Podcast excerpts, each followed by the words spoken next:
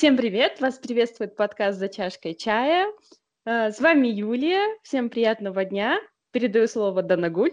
Ага, привет всем, тоже рада снова включиться в наш э, воскресный выпуск. И сегодня мы с Юлькой не одни, к нам подключился хороший гость, наш э, скажем, университетский товарищ, да, человек, которого мы очень давно знаем, человек с другого полушария, это Дания. Очень рада тебя сегодня видеть э, в наше утро, в твой вечер. Кстати, Юля, ты представляешь, мы сейчас сидим, ну, для Дании, да, мы в ее пятничном вечере, а Дания в нашем субботнем утре. Да, это звонок Обалдеть. из прошлого. Мы в прошлое. Да. да. Мы в прошлом, а Дания сейчас в будущем. И так прикольно. Да. Привет, девчата. Угу. Спасибо большое, что пригласили меня в подкаст. Я очень-очень рада вас видеть. Да, спасибо, Дания, тебе за уделенное время. И сразу вот хочу предоставить тебе слово. А, расскажи, пожалуйста, нашим слушателям о себе, чем ты занимаешься, где живешь, о своей семье. Меня зовут Дания. В данный момент я проживаю в городе Ванкувер, в западной части Канады. Переехала сюда два года назад вместе со своей семьей, супругом и пятилетней дочерью. Работаю я аналитиком маркетинговых исследований а, в канадской компании. Ну, вот, собственно, и все вот обо мне. Да, я чуть-чуть дополню. Мы, получается, Юля, Дания, я втроем познакомились в университете аж в 2008 году. Это 12 да. лет тому назад. Даже не верится. Я вчера такая вспомнила, 20 э, минус 8, э, 12, такая 12 лет, правда? И такая, ё-моё, это мы уже такие, уже типа взрослые такие, что прошло 12 лет со дня знакомства, как будто бы вчера, честно. Да, мне тоже не верится. Как будто вот буквально вот позавчера познакомились, там где-то двигались э, в университете, да, а сейчас сидим такие, 12 лет прошло. Вот, Даня, расскажи, пожалуйста, как вы переехали с семьей в Канаду, да, твой первый год жизни, ну, он, конечно же, самый был насыщенный, да, на впечатление, пока вы привыкали к стране, к быту, культуре, в общем, а, прощались, скажем, с воспоминаниями о родине, приживались, находили себе друзей, там был поиск работы, поиск эм, там даже садика, школы, учителей, да, вот все-все-все, э, как это все тебе далось, чем тебе пришлось столкнуться, возможно, сложности какие-то были, либо как тебе это все удавалось преодолеть, ну, не только тебе, Русу, да, с Эфини вместе. И вот, поделись, пожалуйста, с нами вот своей истории. Ну, можно рассказывать довольно много, да, постараюсь как бы быть краткой. Ну, переехали мы а, по работе супруга, то есть получили предложение по работе и решили приехать, попробовать э, пожить в другой стране. Честно говоря, Канада нас встретила довольно добродушно, с теплотой. Для кого не секрет, что Канада — это страна иммигрантов, то есть здесь очень много людей с разных стран мира — и буквально с первых дней мы чувствовали себя здесь довольно комфортно, и что очень положительно влияло на наше эмоциональное состояние. И в целом как бы нам сопутствовала удача в начале, в плане того, что мы получили а, садик а, буквально через два месяца, а, что является большой редкостью. Зачастую семьи ждут годами тут своего места. И это открыло для меня возможности тоже начать поиски своей работы. Конечно, первый год я могу сказать, что прошел в таком конфетно-букетном периоде, когда ты при, при, только приезжаешь в страну, для тебя здесь все новое, тем более это как бы, новый континент. Мы действительно просто наслаждались, открывали все новые места, где-то были как туристы, и первый год он действительно прошел очень интересно, встретили, познакомились с многими людьми. Здесь также живет большая диаспора казахов, то есть мы постоянно общаемся с ними. И в целом, как бы, да, первый год мы, так сказать, восторгались и видели только в основном положительные стороны. И потом уже спустя какое-то время уже начинаешь более критически смотреть на все то, что окружает тебя. Касательно работы, а, я тоже нашла ее не сразу. На поиски ушло около 9, наверное, 10 месяцев. То есть как только моя дочь поступила в садик, я начала поиски, и было довольно сложно. Поначалу никто не отвлекался, и я даже теряла надежду о том, что смогу найти то место работы, которое я изначально планировала. У меня даже был опыт, я пошла совершенно в другую сферу, поработала две недели как sales representative э, в телекоммуникационной компании, и, но поняла, что это абсолютно не мое, решила двигаться в другом направлении. И по совету друзей я пошла на курсы это были тренинги бесплатные для женщин, которые ищут а, себя в карьере. Кто-то меняет карьерный путь, кто-то просто ищет работу. И после окончания этих трехнедельных воркшопов я очень сильно вдохновилась, снова поверила в себя. Еще стоит учитывать, что у меня за плечами были 4 года декретного отпуска. И то есть это был довольно большой перерыв в карьере. Но после этих курсов я осознала, что я делала неправильно, как правильно нужно было подавать себя в резюме. И это все помогло мне найти работу в той же сфере, в которой я работала до переезда. Я помню еще, ты делилась тем, что нужно иметь связи на LinkedIn, да, когда люди знакомятся, как раз-таки находят похожие себе контакты, просто ходят, знакомятся с ними там за чашкой кофе, чая, ведут беседу, ну, не с тем, чтобы через этого человека найти работу, да, а просто чтобы познакомиться и где-то как-то вот иметь контакты. Да, да, да, это было абсолютно новым для меня. То есть здесь популярны именно вот такие small talk, встречи за кофе, именно расширение своей... Networking. Networking, да, правильно, что через сеть LinkedIn ты как бы добавляешь людей из своей сферы и узнаешь о тенденциях, о том, как компания, какая у них структура, что интересно, каким, над каким проектом они работают. И когда я искала работу, у меня был всего наверное, одна или две таких встречи. И это было очень таким необычным для меня, назначать встречи незнакомым людям, беседовать с ними, но был довольно интересный опыт. Угу. Ну, у меня, например, очень много контактов в этой соцсети, да, профессиональной, но я ни разу ни с кем там не встречалась, и, ну, вот со своей сферой, потому что, мне кажется, у нас эта культура еще не развита. Ну, Согласна. ни от кого я не слышала честно, ни один мой коллега не сказал, что с кем-то вот знакомиться. Я даже часто замечаю, что мои же знакомые просто не обновляют там о себе информацию там их прошлый работодатель указан, либо вообще никакую активность там не ведут.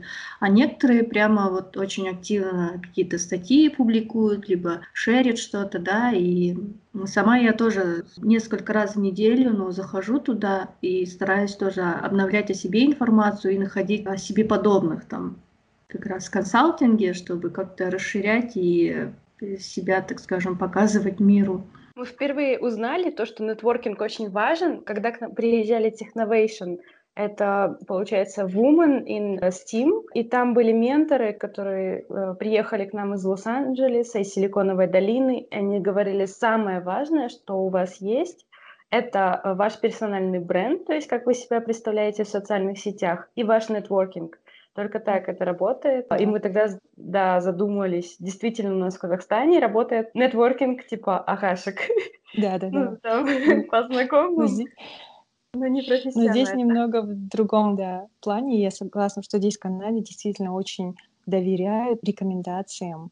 То есть даже ты, к примеру, когда только приехал в страну, и ищешь новую квартиру даже. То есть мы с собой привезли рекомендации от наших предыдущих хозяев из Казахстана, и когда тебя принимают на работу, тоже проверяют твои а, рекомендации и звонят этим людям и пишут. То есть они действительно доверяют тем словам, которые написаны в этих письмах, и это очень важно здесь.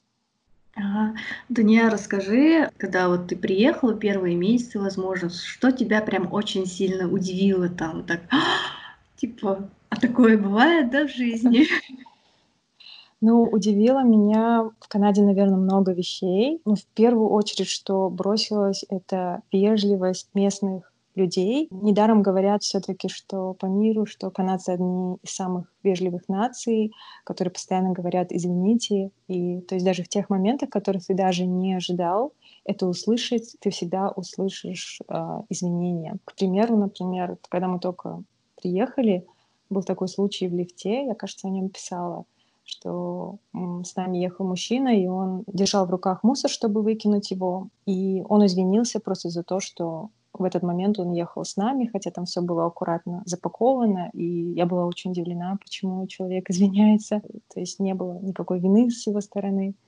То есть и таких случаев довольно много. Что еще мне, меня удивило поначалу, это то, что насколько город был приспособлен для жизни людей с ограниченными возможностями, что здесь есть пандусы, здесь а, есть лифты, удобно открываются двери, а, то есть есть специальная кнопка, ты нажимаешь, и они открываются автоматически, и это очень удобно также и для родителей, которые везут своих детей в коляске. Очень удивила природа и до сих пор удивляет. То есть каждый раз, когда мы выезжаем куда-то, восторгаешься именно этой красоте. Это здесь и горы, и леса, и животный мир. То есть в городе э, очень часто как бы ты встречаешь и гусей, и уточек, и енотов, и скунсы, те же медведи иногда э, забегают кому-то в дома и то есть вот это э, животный мир, он вокруг, и он как бы является естественной частью нашего города. Наверное, такие самые удивительные вещи. И были еще и не совсем положительные такие впечатления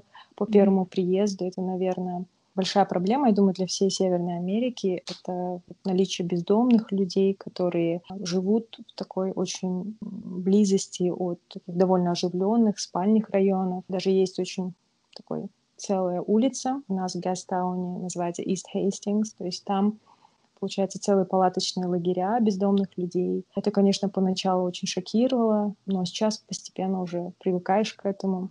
И также очень много есть психически нездоровых людей, потому что, насколько я знаю, здесь нет психиатрических больниц, и то есть такие люди, они как бы могут гулять просто по городу. В целом, как бы они не предоставляют, не представляют опасности, никого не трогают, но по возможности стараешься, конечно, обходить стороной.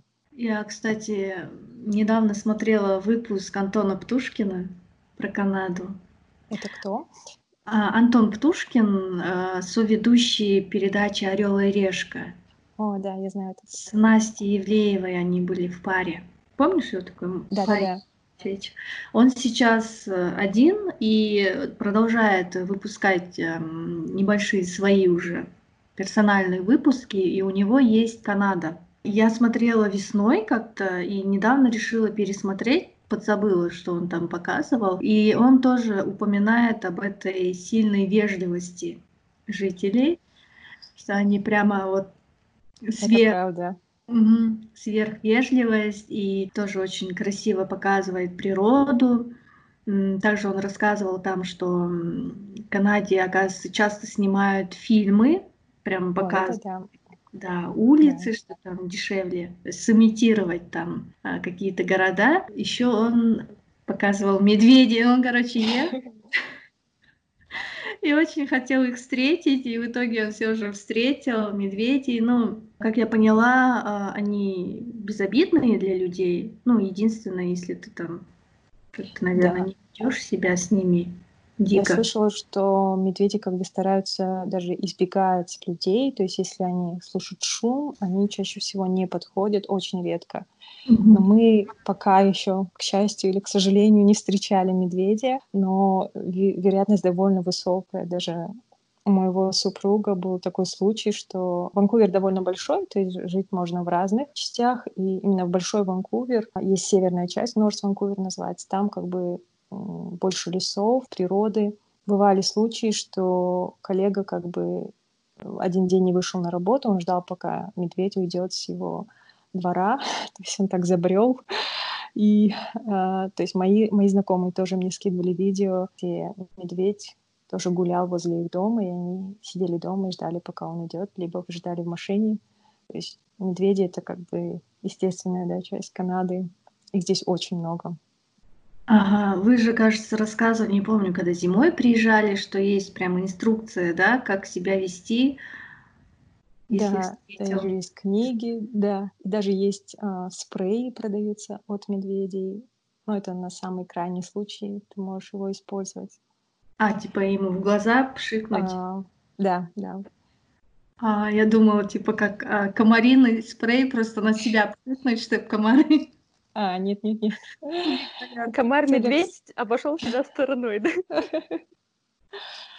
Я думал, пшикнуть на себя, чтобы медведь именно от запаха ушел, не подходил. Нет, только в целях самообороны, да? А. Понятно. Это очень интересно, что природа прям рядом. Кстати, у меня был опыт, я встречала дикую лесу. То есть мы гуляли в горах тоже, и ну, это казалось немного страшным, но в то же время лиса была голодной, мы ее накормили и разошлись мирно. А, видимо, в Канаде медведи тоже ищут приключения. Да. Особенно сейчас, когда пандемия, как бы в городе стало было тише намного, в марте, в апреле, и часто как бы животные дикие, они уже выходили на пределы территории, которых раньше их не видели. Они такие, что-то вам стало тихо, давайте потусим. В даунтауне, да? Такие э, созвонились, давайте выберемся в город, потому что то людей стало меньше. Там лю- людей закрыли по домам, мы пойдемте в зоопарк, посмотрим на людей хоть. Да, это распространенная картинка, да, где двадцатый год люди сидят дома, а животные смотрят на людей. Не видели? Есть Нет. типа разрез, картинка сверху, зоопарк, где люди смотрят на животных за клетками, а и внизу двадцатый год э, люди, наоборот, в клетках, и животные на них смотрят. Типа. Да, да, как раз я про эту картинку да. имею. Я, кажется, вспомнила ее, да. А, да, первое время она прямо ходила, кажется, по всем соцсетям активно. А что еще такого было из э, устройства города, что, например, тебе понравилось, то, чего нет у нас, или, может, то, с чем ты не сталкивалась ранее, там, э, вы же водите с Русом, ты рассказывал, что вы берете, например, машину, да, на прокат, выезжаете на, ну, те же дороги, да, там, автомобилисты как себя ведут. Ну, потому что у нас не самые дисциплинированные водители. Согласна. Да, ну вообще, как бы в Канаде и вообще в Северной Америке в связи с расстояниями большими, то есть э, необходимость вождения машины очень нужна и э, такой был челлендж для нашей семьи, когда мы приехали, что нам нужно было обязательно научиться водить машину. Вот мне пришлось сесть за руль тоже. В целом, конечно же, отличается культура вождения в Канаде от вождения в Казахстане. Во-первых, это и расстояние между машинами, то есть на светофорах, где соблюдается большая дистанция, плюс уважение как бы водителей друг к другу, то есть когда меняют линии, то есть все как пропускают и в целом как бы очень комфортно водить машину, и большинство, конечно же, водителей, они соблюдают правила. Еще здесь удобно, что очень развита система аренды автомобилей, то есть э, много таких государственных, полугосударственных, частных компаний, и довольно удобно, если у тебя нет машины, то можно арендовать э, и по часам, и по дням. Локаций по городу очень-очень много, потому что в целом содержать здесь машину довольно дорого, и если нет необходимости пользоваться ее каждый день, на каршеринг очень удобно.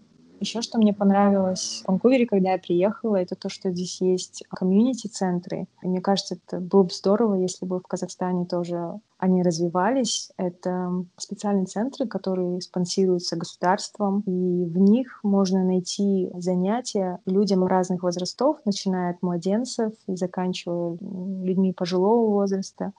То есть там есть языковые курсы, спортивные, там есть э, бесплатный, допустим, теннисный стол, там можно заниматься и музыкой. К примеру, мы пока до карантина мы водили Софину на занятия карате. Плюс еще их в том, что благодаря поддержке государства цены на эти занятия, некоторые бывают довольно символичные, некоторые более низкие по сравнению с обычными центрами. И плюс они проводят очень много различных мероприятий, а, праздники, бесплатный мастер-класс, которые организуются волонтерами, а, концерты. Я тоже пока не нашла работу, я тоже занималась волонтерством и приняла участие на различных выставках и были показы фильмов интересных. Один из них, кстати, был про Чернобыль, был на украинском языке, да, с английскими субтитрами. Я думаю, что это очень здорово, потому что, мне кажется, в Казахстане наши пожилые бабушки и дедушки, они предоставлены сами себе, их социальная жизнь не такая насыщенная, то есть только с семьей связана. А здесь именно пожилые люди, они ведут очень активный образ жизни, помимо работы они общаются и вот посещают такие комьюнити-центры. И это очень здорово. Да, к сожалению, у нас пожилые люди, ну, пенсионеры, да, не сильно, может, даже пожилые. После того, как они уходят с работы, у них остается быт, внуки, турецкие сериалы, посиделки во дворе с соседями, да, и обсуждение новостей. А, к сожалению, таких вот общественных каких-то интересных вот как раз событий или мероприятий, где можно найти себе друзей по духу, либо чем-то занимать себя, ну, я не слышала, может, они где-то есть в своих кругах таких. Да, я только видела в парках иногда, что собираются поиграть в настольные игры, там, шахматы. Ну, это и то знакомые люди, которые там, да. не знаю, чуть ли не с детства друг друга знают или живут в этом районе, старожилы, например, вот ну, мама, да, моя переехала полгода назад, для нее это новый город, и она пенсионерка, и было бы хорошо, например, если бы у нас такое что-то было, ей пойти и найти себе ну, тоже какие-то занятия, да, по интересам и найти себе плюс новых знакомых, друзей, ну, помимо того, что есть. Ну, вот, да. да, классно. И расскажи еще теперь нам о природе. Ты часто нам скидывала такие очень красочные зеленые фотографии с ваших а, выходных прогулок, либо вы прямо ездили куда-то, да, за город, искали эти места, выбирались. Вот а, можешь подробнее рассказать вообще о целом о состоянии самой природы. Например, ты же помнишь э, те же Алматинские горы, да, стоит чуть-чуть отъехать, они очень красивые, но в то же время они настолько урбанизированы, они замусорены, и, э, ну, даже вот взять Розовое озеро, о котором сейчас каждый второй казахстанец, да, пишет и говорит, насколько его буквально за прошлый и за этот год э, истребили, уничтожили как экология, например, поддерживается, насколько воздух чистый. И даже, помнишь, наверное, видела картинки во время карантина, показывали, насколько э, с гор э, Алмата стала чище видна. Там, да, если раньше да. всегда был смог, вот этот грязный, желтый, пеленой стоял, а когда вот на карантин всех закрыли, насколько прояснилось небо и стало открытым. Да, насчет природы, да, действительно, она здесь очень-очень красивая. И э, вот и Ванкувер, он расположен в провинции Британская Колумбия, и это один из самых, наверное, теплых климатов здесь, в Канаде. И природа богата тем, что здесь присутствуют и горы, здесь очень много озер, здесь очень много лесов. И то есть зимой, в принципе, можно заниматься горнолыжным спортом, и, а летом как бы ходить на хайкинг, купаться в озерах, но они не такие теплые, довольно прохладные, но все-таки можно провести там время. Мне нравится, что канадцы, они как бы очень бережно относятся к природе и стараются как бы приспособить ее для путешественников, для местного народа, но в то же время оставить именно это историческое, что у них есть. То есть э, во всех даже лесах как бы есть карты, есть тропы, да, по которым ты можешь идти. Есть мусорные баки специальные, уборные комнаты. В целом, как бы я вижу, что люди, они не оставляют за собой мусор, то есть а, они либо увозят с собой, либо выкидывают в эти мусорные баки. Тема мусора вообще, да, тут тоже, когда я приехала, это меня удивило тоже, что мусор сортируется, и в каждом доме как бы есть несколько видов урн. Первый а, мусор — это вот органик, органический, то есть он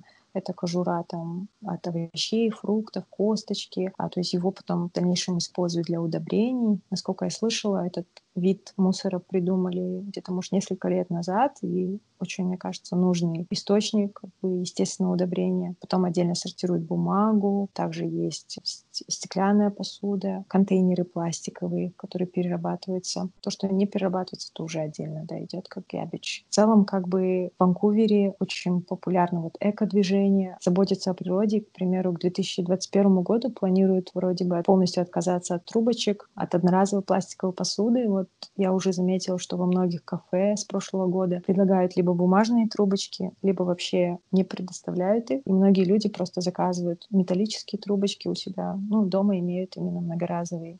Природе, да, мне кажется, очень люди здесь бережно и осознанно относятся мне очень нравится вода, то есть мы здесь пьем воду из-под крана, и также в любом заведении, то есть бесплатно обязательно подают тебе воду, потому что она чистая и хорошего качества. Если говорить о воздухе, мне кажется, ну, то есть сравнивая, то есть я 10 лет прожила в Алматы, и там было качество воздуха, и здесь Конечно же, оно во много раз лучше. Хотя мы живем в довольно таком центральном районе, и здесь, конечно, если сравнивать с более отдаленными, из-за того, что большой трафик машин, конечно, качество, наверное, немного хуже. Но в целом у меня как бы здесь нет аллергии, и за два года мы практически, ну, как бы серьезно не болели. То есть это, наверное, тоже является, наверное, показателем того, что уровень воздуха, качество его довольно хорошее. Кстати, у меня же тоже аллергия в Алмате появилась. Первые признаки, и потом сама как болезнь, да, это сопровождалось именно в Алмате все эти годы.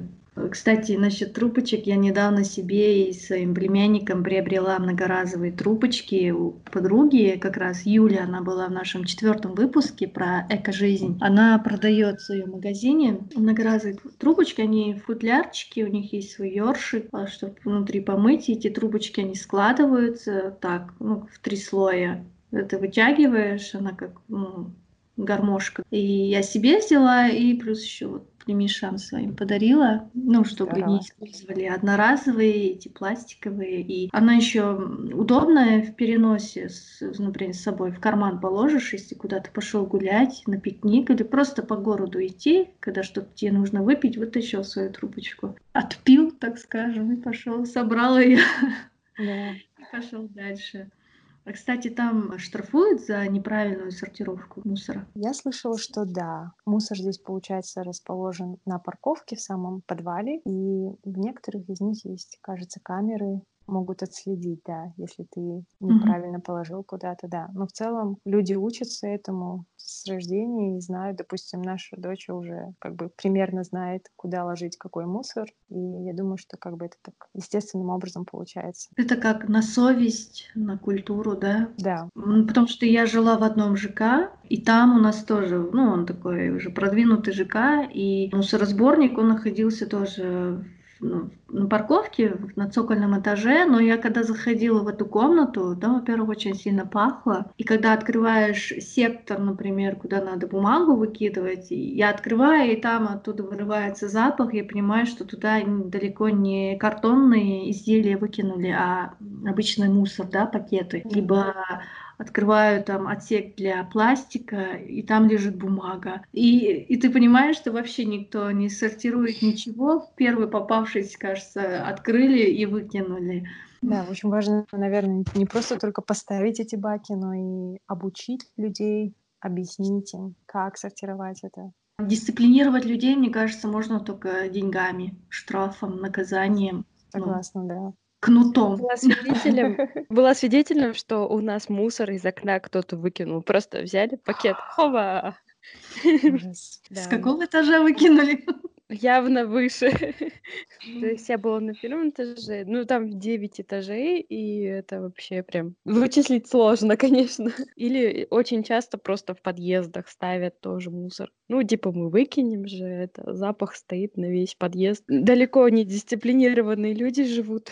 Да, до сих пор вот есть, оставляют в лифте мусор, либо там что-то пролилось, оставили, ты заходишь в лифт, там пахнет, э, не знаю, дыней, да, ну, летом сок протек где-то в подъезде или вот э, мусорные баки, которые возле подъезда. Почему-то думают, что туда можно свой мусор выкинуть. Это, извините, для того мусора, который на улице, ну там окурки, еще что-то, да, ну не для твоего личного мусора, который из квартиры вынес. Или там, мол, подойдет бабушка, которая моет полы, да, унесет твой пакет, оставляет вот на лестничной площадке. И, кстати, еще вот возвращаясь к, то, к тому ЖК, о котором я говорила, вроде он такой элитный был, но такой срач я в нем тоже встречала, и казалось, господи, ну где бы ты ни жил, даже какой-то страшной, убогой местности, и там так поступают, и в, в этом элитном ЖК так поступают, что вообще... Все зависит от человека, да? Неважно, где он живет. Да, а сейчас я живу в достаточно, ну, простом районе, да, и мой дом ну, очень маленький, ну да нет, ты же видела, но у нас за чистотой подъезда очень скрупулезности такие, это, это ваш там коробок лежал, там буквально пять минут я так вытащила, сейчас типа оденусь и выйду вынесу, а люди уже увидели, те делают замечания, ну типа это ваша коробка. надзирателей. Да. И и сам двор, и подъезд старается держать в порядке. И это очень прямо вызывает уважение, и ты сам, конечно же, стараешься жить э, по этим правилам, чтобы не доставлять кому-то дискомфорт в среде обитания. Расскажи, как вы еще проводите выходные? Там, встреча с друзьями, знакомые, да? Ну, я знаю, есть ребята из Казахстана, друзья, которые еще с кем еще здесь, да, общались, плюс есть э, новые друзья. Вообще, как э, вообще шло это выстраивание отношений, поиск новых друзей, ну, даже не поиск, а просто приобретение, наверное, новой дружбы, каких-то взаимоотношений? Начну с первого вопроса насчет выходных. То, что э, мы заметили здесь, что выходные у нас здесь проходят намного активнее, и мы очень много времени проводим на природе, потому что как бы создаются вокруг нас все условия для того, чтобы это делать. Если в Алматы как-то наш выходной как бы день, он больше сводился к посещению торгового центра или семейного кафе с детским меню, там игровой площадкой, то здесь все-таки это больше пикник или там выезд, поездка в лес или на озеро. Здесь очень много как бы, возможностей для развития и спорта, то есть очень много баскетбольных полей, также теннисных кортов. И то есть ты можешь просто купить мяч и купить ракетки и заниматься этим абсолютно бесплатно. Касательно друзей, да, нам очень повезло, что у нас уже были здесь э, ребята из Казахстана, которых мы знали и с которыми дружим сейчас. А новые знакомства, они замечала, что первое время они получались за счет Софины, как бы это были встречи на площадках, то есть ты знакомишься с родителями, это и родители из детского сада. Также в нашем первом доме были замечательные соседи, с которыми мы тоже ходили в один сад, и с ними тоже выстроили отношения. То есть очень много знакомств именно произошло благодаря нашей дочери. И потом уже, выйдя на работу, как бы там уже складывается свой коллектив друзей, коллег, и у супруга, естественно, свой коллектив на работе. Но касательно именно знакомства и вообще построения близких отношений, я думаю, с возрастом это становится довольно сложнее находить новых друзей. Но и в Канаде, что я заметила, несмотря на то, что люди здесь очень вежливые, очень доброжелательные к тебе, довольно сложно построить такие глубокие, очень близкие отношения. То есть зачастую, даже если ты очень вежлив с этим человеком, казалось бы, у вас приятные, доброжелательные отношения, они все равно остаются немного поверхностными. И то есть, чтобы пойти на следующий шаг, к примеру, пригласить там в гости на чай или сходить куда-то вместе, а для этого требуется немного времени. И, конечно, это тоже, с одной стороны, такая сложность, то, что тяжело как бы найти своих людей, и быть с ними на одной волне, быть, как бы ничего не ждать взамен, просто быть близкими людьми. Вот это, думаю, сложность, наверное, с которой сталкиваются все иммигранты. Ну, зачастую, конечно, легче подружиться с другими иммигрантами, нежели с местными. Вот такие размышления. А были ли какие-нибудь такие смешные моменты, забавные, скажем, а, возможно, от незнания культуры или каких-то местных традиций, или, ну, вот просто что-то такое, может, бытовое, может, там даже языковой барьер, ну, у всех же разный акцент, даже вот, а, Думаю о смешном и на ум сразу приходит ситуация с моим именем. Вообще интересно, что многие как бы эмигранты, которые пере, переезжают в Канаду, они придумывают себе псевдонимы для того, чтобы людям местным было легче их называть. Э, то есть в данный момент меня, к примеру, на работе называют Даня или Дения или Дания. Я ни в коем случае не ожидаю от них э, как бы произнести имя так, как оно должно быть. И был такой смешной момент, кажется, в Starbucks, я не помню, меня назвали, кажется, Дэниел, потому что она созвучна с этим мужским именем. и мне приходится по буквам как бы произносить. Мы смеемся с Рустемом, что, возможно, через несколько лет мы придумаем какие-нибудь канадские имена друг другу, и э, будем Даниэлой там и Расселом или еще кем-нибудь. Ну, то есть э, вот это довольно такая типичная ситуация, когда как бы иммигранты придумывают себе имена. Так что не удивляйтесь, если в соцсетях я поменяю имя. Но пока как бы все нормально, да. Единственная сложность моей фамилии, она очень длинная, и mm-hmm. никто из моих коллег не решается вообще ее произнести. Да, интересно. Кстати, мое имя, я тоже часто говорю просто Дана уже. Я устаю по слогам или по буквам произносить, а часто я же с россиянами общаюсь. Даже они умудряются мне писать не Данагуля, а Данагюль. Такая... Они, наверное, видят, э, да, у меня везде просто почта там а, латинскими буквами написано, и они, видать, не понимают, что это Данагуля, а это читает, и думаю, да, на Юлия такая... У Юли классно будет, очень легко. Джулия. У нас, кстати, в садике у Софины есть девочка Джулия, и я в течение года или полугода не знала, что это Юлия из Москвы. А когда я увидела ее родителей на каком-то фестивале, оказалось, что Джулия — это Юлия. Кстати, у меня был такой момент тоже в Праге, с кем бы я ни знакомилась, оказывались либо белорусы, украинцы или из Москвы. И главное, на английском вроде бы начинаешь общаться, а потом общие темы. I'm from Moscow. Такой, да, серьезно? Тут переход на русский язык. Да, кстати, раз уж упомянули садик, э, расскажи немножко вот про жизнь Софины. Как для нее, например, ее садик, э, ну, в сравнении вот с казахстанским садиком, она же здесь тоже успела подходить. Чем вообще их бытность садик отличается? Я, например, человек, который не ходил в садик, я не знаю, что там дети делают и как живут. В целом садик, мне кажется, да, сильно отличается от нашего стандартного понятия садик. Здесь вообще нет э, государственных садов и вообще садиков, в принципе, не хватает в Ванкувере, и туда очень, как я уже говорила ранее, тяжело попасть. Что мне нравится тут в целом, я считаю, что наш садик очень-очень хороший, и все учителя очень любит свое дело. Мне нравится, что детей там учат как бы, говорить о своих эмоциях, очень уважительно относятся к каждому ребенку как к взрослому человеку. То есть, если в Казахстане зачастую воспитательно он очень опекает ребенка, там завяжет ему шарф,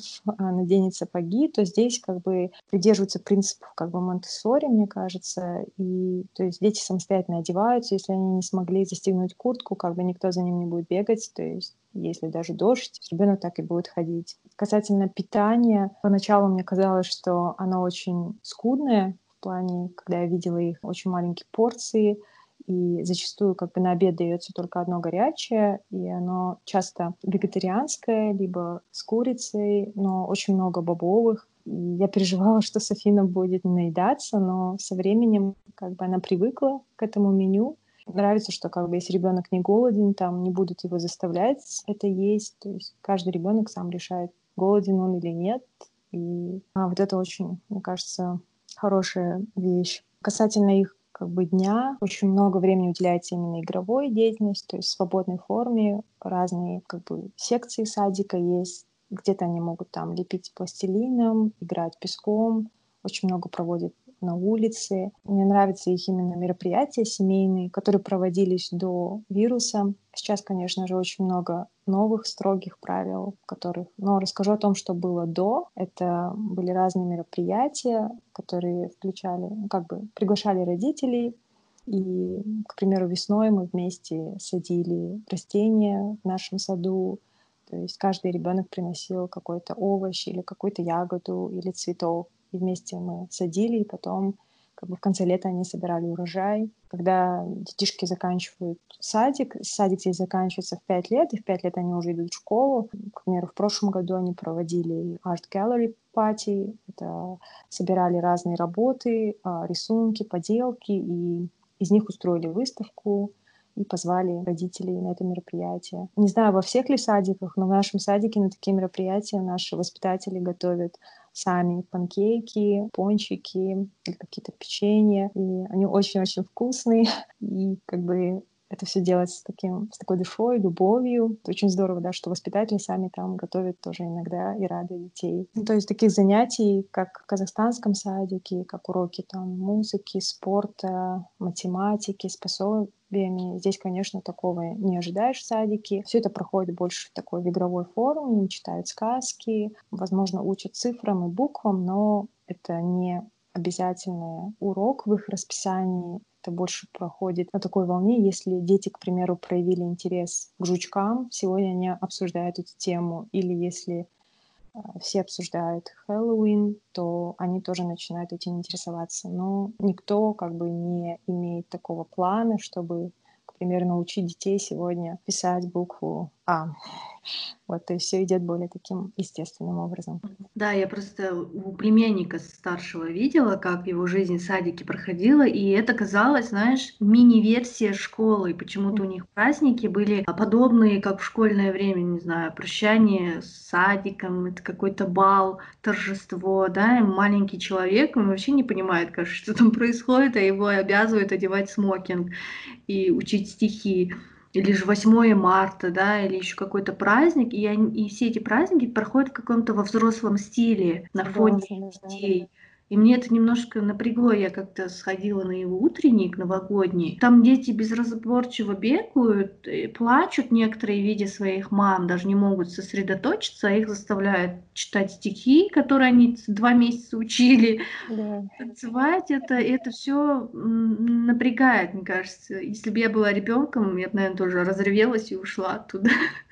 Мне кажется, это стресс, да. Ну, не каждый, какие-то ли дети любят выступать на сцене, а какие-то испытывают огромный стресс перед публикой, да. И с этой стороны, как бы я рада, да, что нет таких, нет давления, да, с этой стороны. Да. Хотя Софине нравится выступать, и она скучает по утренникам, которые у нее были в Казахстане. А ты как-то же показывала, вы одевали национальный костюм, что-то было, да, в садике? Она была ну, да, кстати, да, как это страна иммигрантов, здесь очень тоже приветствует, если у вас есть какие-то национальные праздники, то можно их отмечать и в садике, то есть заранее предупредить, и можно рассказать детишкам о своем празднике. Мы вот как раз в прошлом году к Наурызу решили подготовить Софийный танец, и я немного рассказала им об этом празднике, о Наурыз-Коже, о барсаках, качелях наших, и было довольно интересно. Да, потом включила казахскую музыку, и детишки тоже пытались повторять движения. Вообще родителей, да, мне тоже очень нравится, что здесь родители пытаются вовлекать этот процесс. К примеру, часто допустим, к Дню Святого Валентина там можно прийти и сделать открытки для мам вместе с ребятишками. Или раз где-то раз в месяц один родитель приходил, ну, к примеру, в обед или в любое время, когда ему удобно, с утра, и читал историю для детей, как story time. И то есть по очереди каждый месяц а, каждый родитель читал истории. Это очень здорово, что родители таким образом вовлекаются в учебный процесс. Расскажи немножко про ваше питание. Вы, в принципе-то, дома, да, в основном питаетесь? Ты готовишь? Большую часть, а, как бы основное, это, конечно же, дома. И манты, кстати, я научилась готовить только здесь. Я привезла из Казахстана мантоварку, и мне действительно первое время очень не хватало нашей еды. Здесь есть русские магазины, конечно. Даже есть здесь магазин, кстати, Алмата, она открыта нашими соотечественниками. Они сами родом из Алматы. Там тоже можно как бы чебуреки замороженные, манты, плов и тоже много разных вкусностей. Даже казы, кажется, там есть. Но кухня вообще в Ванкувере она такая разнообразная. Здесь, можно сказать, все кухни мира. То есть очень богатая азиатская кухня, есть греческая еда, итальянская, мексиканская, очень популярная.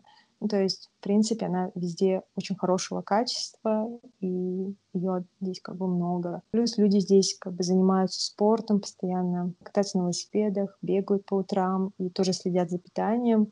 Поэтому здоровое питание тоже здесь популярное. Здесь для себя я открыла эти боулы, такая тарелочка, в которой основу там рис или кино, либо зелень, Потом добавляются бобы, авокадо, можно там капусту. То есть любые овощи, любые крупы. И если есть желание, можно добавить э, допустим, грудинку или что-то из мяса. И, то есть вот такая очень полезная тарелка очень легкая в приготовлении.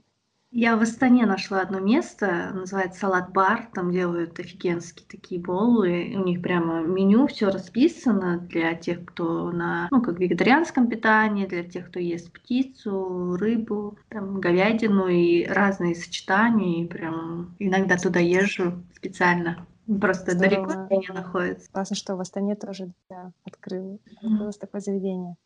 Да, тем более я сейчас не ем мясное, да, и для меня вот прямо открытие каких-то таких мест считается такое вау. Для вегетарианцев тут рай, потому что здесь такое разнообразие продуктов, там и семена чиа, и тофу, и очень-очень много заменителей именно животного белка. И в целом как бы круглый год здесь доступны и ягоды, и фрукты, поэтому может питаться довольно разнообразно и полезно. Кстати, и семена чиа тоже я сейчас подсела, делаю эти пудинги. О, на кокосовом молоке. Там очень просто. Берешь кокосовое молоко, закидываешь любимые свои ягоды. Я беру там, что сейчас есть, клубника, малина, что под рукой. Через блендер все взбалтываешь. Потом где-то 3-4 столовых ложек семян размешиваешь и оставляю в холодильник. Утром беру эту массу, ну как прям мороженка, и очень сытная. Ну, сегодня я тоже утром делаю, но сегодня такое было, э, э, типа экспресс пудинг, он минут 20, наверное, простоял просто в молоке семена, и я туда закинула варенье смородиновое. Потому что таких свежих ягод под рукой не было, а варенье, оно не сладкое. Мы недавно буквально его протерли. Закинула варенье, смешала, и просто вот такой быстрый завтрак. И семеначи, они очень сытные же. Ты можешь несколько часов походить без чувства голода. Быстро очень питает. На завтрак это прямо классно. Да. Люблю еще их салаты добавлять. Конечно. Я еще видела твои фотографии в Инстаграме, как ты сервируешь завтрак, тоже аппетитно. Это только по выходным. Прям вдохновляешь.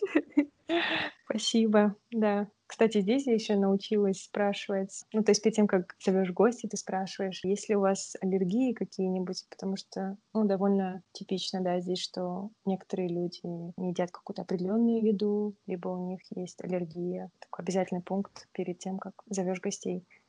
Спрашивали бы у нас тоже так, потому что мы коллегой тоже обсуждаем, она вообще почти что с детства не ест мясо, и самая проблема, мы с ней часто обсуждаем, когда ты идешь в гости, и ты не знаешь, что поесть, потому что мясо не ешь. Я, например, просто иногда кушаю тесто от бешбармака без мяса, там, отбирая, какие салаты я могу съесть, и ну, когда друзья зовут, понятное дело, они примерно знают, да, чем ты питаешься. Когда идешь там спонтанно в гости к родственникам, которые давно тебя не видели, не знают, чем ты питаешься, сложно так скромненько сидеть, вытаскивать огурчики, помидорки из салата.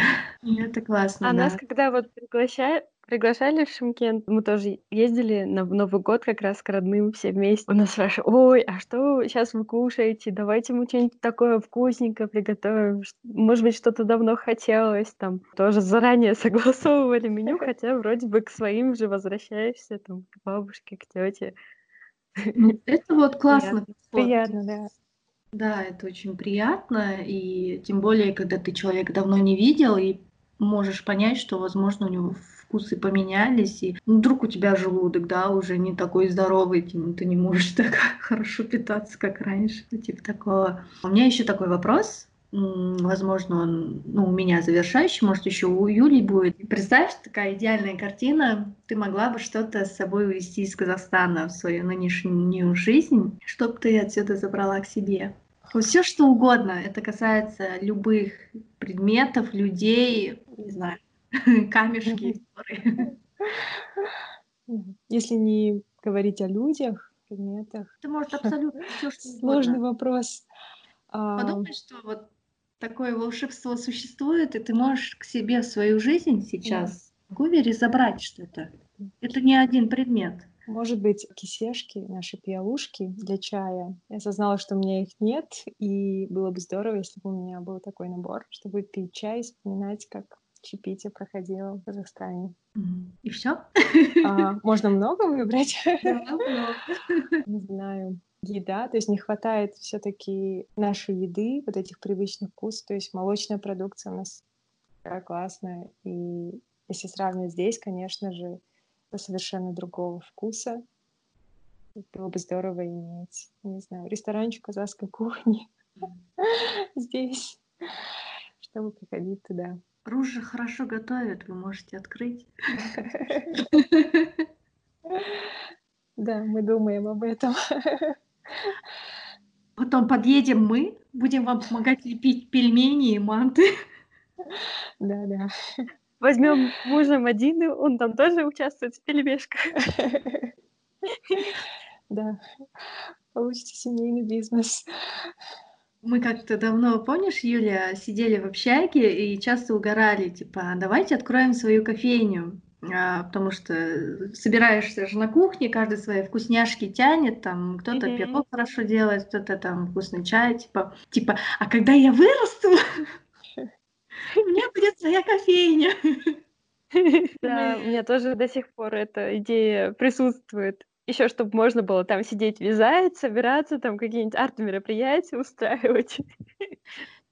Да, мы угорали, что давайте, типа, откроем свое заведение, и там кто-то будет баурсаки там печь, кто-то там будет э, шарлотку выпекать, а, делать кофе, и все с совместными усилиями будем держать это заведение. Типа такого, да не, а вы только откройте, мы берем свои чемоданы. Мы подтянемся. Да, мы будем рады только. А я еще очень скучаю по нашим чаепитиям, как мы вот тоже да. Сидели за чаем, собирались тоже на праздники. Да, я помню, как мы готовили какие-то вещи. Угу. И... Да, классное было время, интересное было время еще в общаге, эти посиделки. Да, надеюсь, что получится это воспроизвести в реальности, да, или в Алматы, или в Ванкувере. Угу. И все, да нет, тебе больше ничего не хочется забрать к себе? Ну, я говорю, не, не говоря о людях. То есть, если была mm-hmm. возможность перевести именно семью, своих друзей, то это было бы очень здорово, да, потому что действительно здесь очень скучаешь по своей семье, по своим близким, и понимаешь, насколько далеко ты находишься от них, что не можешь в любой момент там сорваться на выходных или на праздниках и навестить свою семью. Спасибо тебе за беседу. Мне нравится еще читать твой инстаграм, то, что ты именно выделяешь и все так структурированно пишешь э, про вашу жизнь. Ну, мне кажется, например, это было бы э, также интересно людям, да, которые планируют миграцию, либо просто поехать, э, знать тонкости, да, внутренность кухни. И читал вот последний пост про переезд тоже столько пунктов. Ну, я, например, тоже тот человек, который очень много переезжал и сталкивался с такими вещами, со сложностями, поэтому а, хорошо вам обустроиться в новой квартире. Ждем да. потом обзор, как вы полностью все устроите, покажешь. Обязательно, да. Рум-тур. Видеотур.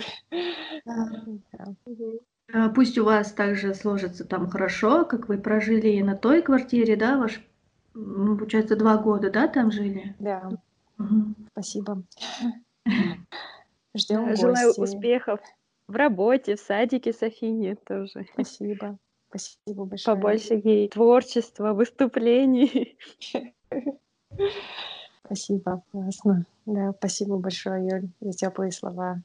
Да, действительно, здесь комфортно. Мне кажется, это одна из самых таких комфортных стран для иммиграции, то что и люди здесь доброжелательно относятся к тебе и уважают тебя, и на том же, как бы, относятся с тобой на равном, и мы, в принципе, не чувствуем себя, что э, мы там приезжие или иммигранты, чтобы нас как-то принижали, ущемляли, ущемляли в чем-то. Наоборот, я даже чувствую, что здесь меня и оценили больше, и моя самооценка повысилась, и то есть mm-hmm. я больше верю в себя, потому что действительно тебя уважают, ценят вокруг, и ты сам тоже окрыляешься этой верой. Это здорово.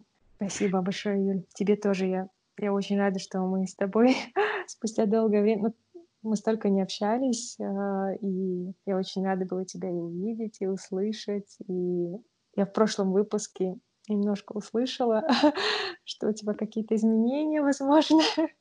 Вот я очень за тебя радуюсь. Спасибо большое. Я тебя поздравляю и очень рада, что ты нашла своего человека. Спасибо большое так тепло. Я тоже очень по тебе соскучилась и рада и видеть, и слышать, и всегда читаю твои посты тоже. Ну, думаю, ни- ничего не мешает находить несколько минут э, тоже да. э, созваниваться. Да, будь на связи. Да, я тоже добавлю свои пять копеек. Хорошо, вообще классно, что мы живем в такое время, что у нас есть Skype, WhatsApp, и в любое время, когда тебе удобно, ты пишешь, звонишь, э, отсылаешь э, фотографий, да, если представь, если мы жили бы в 20 веке и писали бы письма Дание через Казпочту. А я помню ваши письма. Помните, мы после первого года учебы нашей на лето написали друг другу письма. И я тогда был такой сгосячник, который не, не сделал этого. Кажется, а ваши они письма хранятся. я до сих пор храню, да. Они у тебя, да? А есть еще письма, которые мы отдали Шамилю. А, там мы писали больше какие-то свои хотелки, типа цели, чего мы достигнем через пять лет, кажется. Шама их хранит, и я точно помню, что в том списке у меня было, что я должна научиться плавать, но, конечно, я не через пять лет это исполнила, но одно из этих было. Все же. Да, ну на, можно написать любое время Шамилю, и он э, вышлет письмо. Скроет, так да? интересно. Юля, отправь мне, что я там написала. Я уже не помню. Да, и вот э, классно, что сейчас такое время можно поддерживать отношения и вне зависимости от расстояния. А, очень рада была с вами сегодня встретиться. Таня, еще раз спасибо тебе, что ты выделила да, там свою ночь, да, у вас сейчас позднее время. Да. На этом мы, наверное, прощаемся.